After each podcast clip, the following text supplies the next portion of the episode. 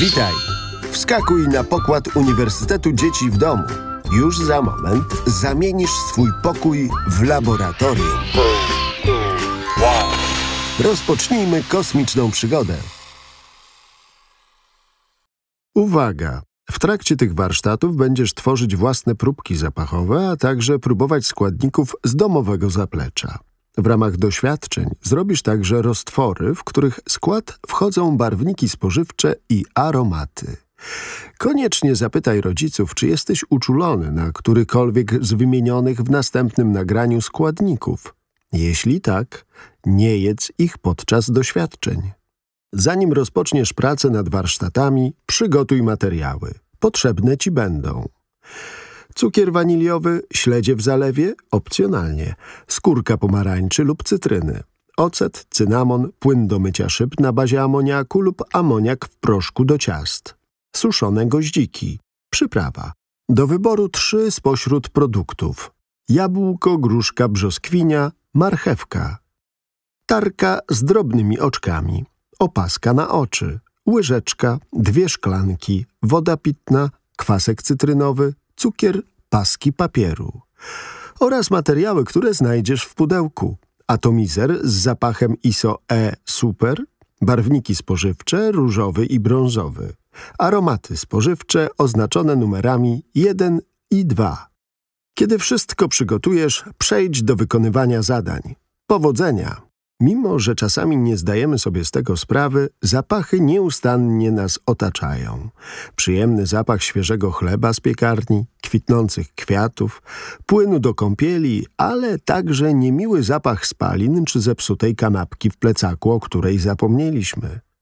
Obejrzyj film Skąd wiadomo, że coś śmierdzi, numer jeden, zanim przejdziesz do wykonywania kolejnych zadań.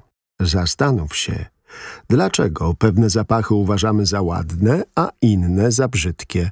Czy każdy z nas czuje zapachy tak samo? Czy te same zapachy odbieramy zawsze tak samo? Przygotuj wcześniej materiały z domu. Cukier wanilinowy, śledzie w zalewie, skórka pomarańczy, ocet, cynamon, płyn do mycia szyb na bazie amoniaku lub amoniak do ciast, suszone goździki, przyprawa. Następnie przejdź do zadania. Powąchaj ostrożnie wymienione substancje. Nie próbuj wkładać ich do ust. Oceń, czy według Ciebie dany zapach jest ładny czy brzydki. Wstaw znak X w odpowiednią rubrykę w tabeli zamieszczonej w instrukcji. Zapytaj pozostałych członków rodziny, jak oceniają zapachy próbek, które zgromadziłeś. Czy oceniają je podobnie jak Ty? Zastanów się, co łączy produkty wydzielające brzydkie zapachy, a co te pachnące przyjemnie. Jakie zapachy uznajemy za przyjemne, a jakie za brzydkie? Nie lubimy brzydkich zapachów, staramy się uciekać z miejsc, gdzie brzydko pachnie. Brzydkie zapachy odbieramy jako sygnał niebezpieczeństwa. Czy bezpiecznie byłoby zjeść produkty wymienione powyżej, których zapach oceniłeś jako brzydki? Czy w momencie naszych narodzin znamy wszystkie smaki i zapachy? Zapachów, tak jak smaków, kształtów, twarzy ludzi, musimy się nauczyć. Jednak to, jak nauczymy się odbierać dany zapach, zależy często od sytuacji, w której ten zapach poznajemy oraz od emocji, jakie nam towarzyszą. Lubimy zapachy kojarzące się z przyjemnymi chwilami. Na przykład zapach siana dla jednej osoby może być obojętny, a dla innej bardzo przyjemny, bo kojarzy jej się z radosnymi wakacjami spędzonymi na wsi u ukochanych dziadków. Czy ty też masz jakiś zapach, który wyjątkowo dobrze ci się kojarzy i uważasz go za bardzo miły, choć inni uznają go za zwykły?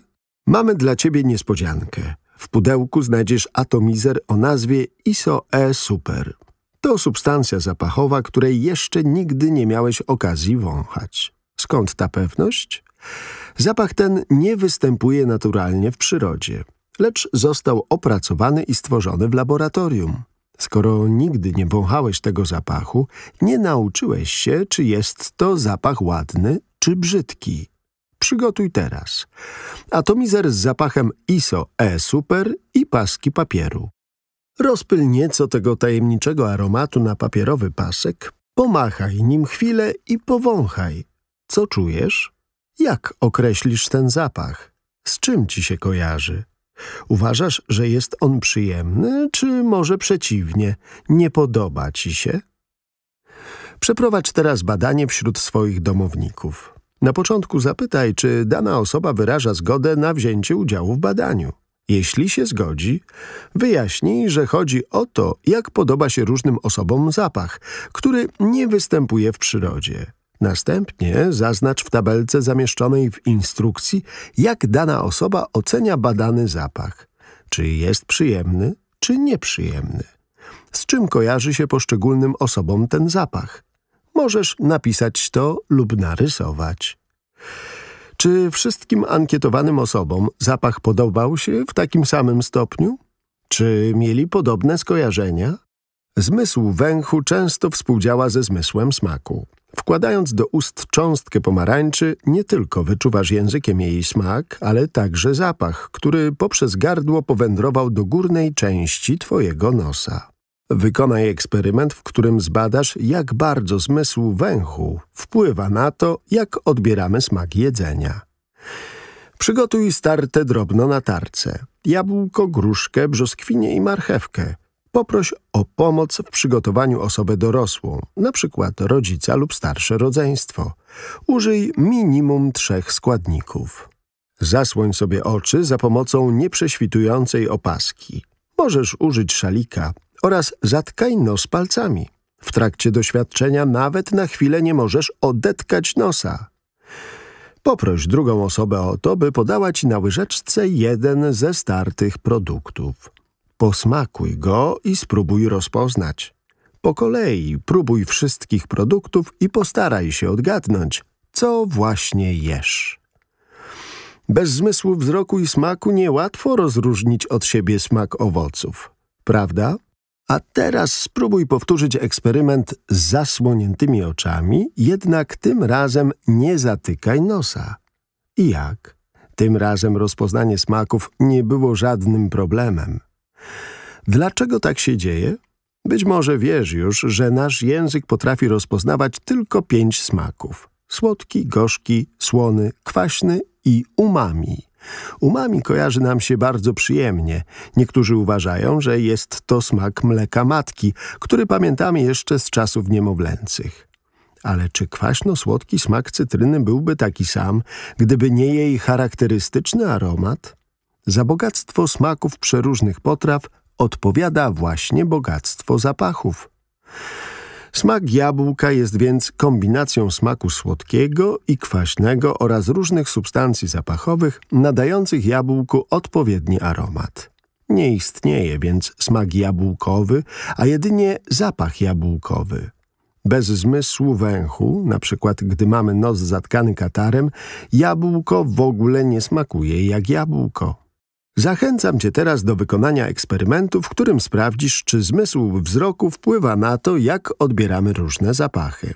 Potrzebne Ci będą dwie szklanki, pitna woda, cukier, kwasek cytrynowy, łyżeczka oraz materiały, które znajdziesz w pudełku. Brązowy i różowy barwnik spożywczy, dwie próbki aromatu spożywczego, jeden i dwa.